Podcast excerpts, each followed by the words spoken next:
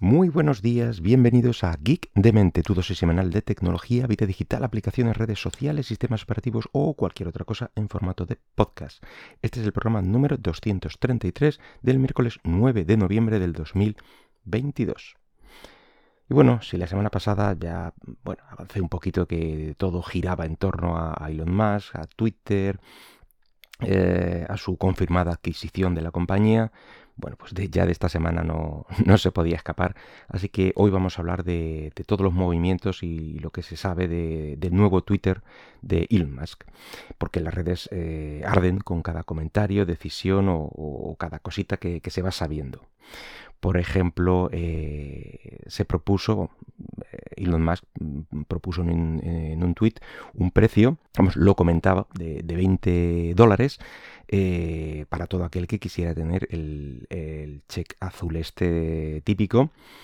Y bueno, pues todo el mundo entró un poco en pánico porque era un pago, me parece que mensual además. Pero vamos, el caso es que entró en un regateo, incluso con el mismísimo Stephen King.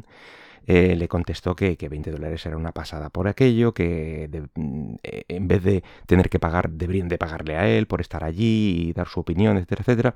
Total, que al final, a base de regateos, se propuso $8 y parece ser el precio que se está barajando como precio final. Esto, pues evidentemente va a provocar que haya un Twitter a dos velocidades. Es un temido paywall, este muro de pago. Bueno, pues si se va a cumplir el típico dicho de si no puedes mejorar el servicio a quienes pagan, pues empeora la experiencia de base para que te obligue a pagar si quieres disfrutar de lo que tenías antes. Así que si pagas tendrás una mejor experiencia y, por supuesto, una mejor visibilidad, que está bien para todo aquel que utilice Twitter en forma de negocio, y si no pagas, pues todo lo vas a ver un poco peor.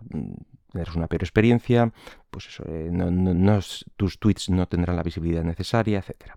Es decir, que el algoritmo pondrá por delante a aquellos que paguen y dejará para el final los que no. Pues los usuarios que actualmente sean más activos o que usen Twitter de forma laboral o empresarial, bueno, pues se verán casi forzados a pagar por este servicio. Y aún así, después de todos estos cambios, lo más comentado que ha pasado por Twitter son los despidos, el tema de los despidos.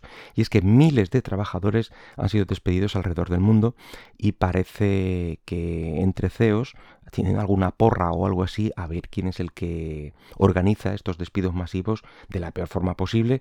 Y yo creo que de momento puede ganar Elon Musk, ya que se les comunicó este cese del contrato por un correo electrónico y ha habido ocasiones en que les han cortado el acceso al correo electrónico antes incluso de recibir esta notificación. Es decir, se encontraban con que no podían entrar al correo y por otra forma se enteraban de que habían sido despedidos. Así de elegante.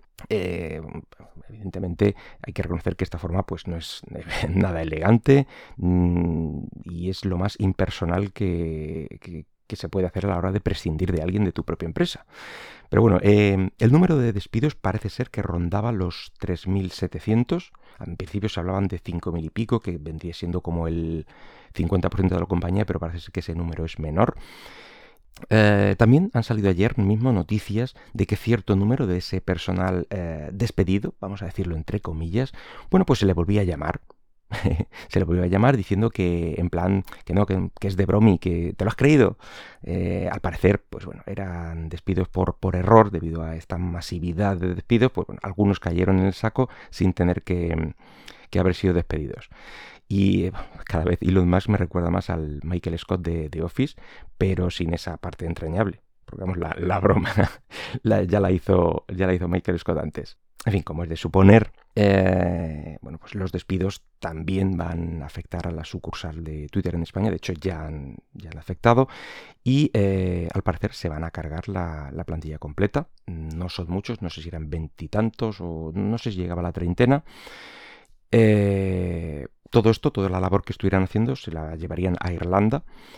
Y aquí lo que sí ha pasado es que los sindicatos españoles pues han levantado la mano y avisan a Musk de que, para realizarse esto hay que cumplir la ley.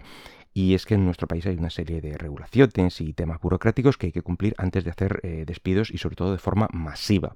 Y como este despido ha sido masivo, pues hay que abrir que sea un periodo de consultas, hay que negociar durante 15 días o no sé qué historias y comunicarlo a la autoridad laboral, y si no se cumple ninguno de estos puntos o alguno de ellos, pues los despidos se consideran nulos. Así que hay hilos y comunicados tanto de comisiones obreras como de la UGT que abundan en este tema por si os interesa. Y otro tema que también está candente en Twitter es la fuga de usuarios.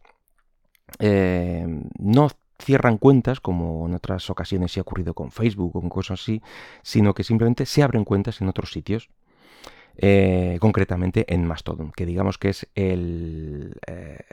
no se le puede decir rival, es una plataforma similar, que no igual, pero digamos que de primer vistazo parece que es lo mismo, pero ya digo que no lo es, ya que es un sistema descentralizado, sin un modelo de negocio claro, simplemente bueno, pues son servidores altruistas que tiene gente o empresas por ahí donde alojan a cierto número de usuarios y bueno, tú ahí te registras y ya está, simplemente es una especie como de protocolo y puedes igual seguir gente y tal, pero ya digo, no es exactamente el mismo concepto. Aquí la verdad es que no voy a extenderme mucho y si te interesa más saber sobre Mastodon y esta historia, bueno, pues ayer mismo había un podcast muy interesante de Emil ya digo, de este martes, por si quieres echarle un ojo y donde lo explica bastante bien. Y bueno, por último, otro de los temas que se han oído y es que Elon Musk parece ser que está interesado en rescatar Vine, ¿vale? Que es, algunos recordaréis que es aquella plataforma o bueno, aquel experimento de vídeo que hizo Twitter y bueno, que la antigua directiva decidió tumbar por centrarse o para centrarse en el contenido de texto o por mala gestión, dicen las malas lenguas. El caso es que parece ser que Musk sí que está interesado en volver a ello, así que puede que vayamos viendo más mutaciones en Twitter con gente pues, haciendo vídeos cortos, las típicas payasadas que se ven en otras plataformas, pues puede ser que aquí también nos las encontremos. Parece que el Twitter que hemos conocido hasta ahora va a ir modificándose hasta moldarse a la visión de Musk, que nadie sabe la que es, más allá de que quiere conseguir beneficios como sea con esta plataforma. En fin, nada más por hoy. Espero que el podcast haya sido de tu agrado y si lo deseas puedes dejarme algún comentario por Twitter en @geekdemente. Hasta luego.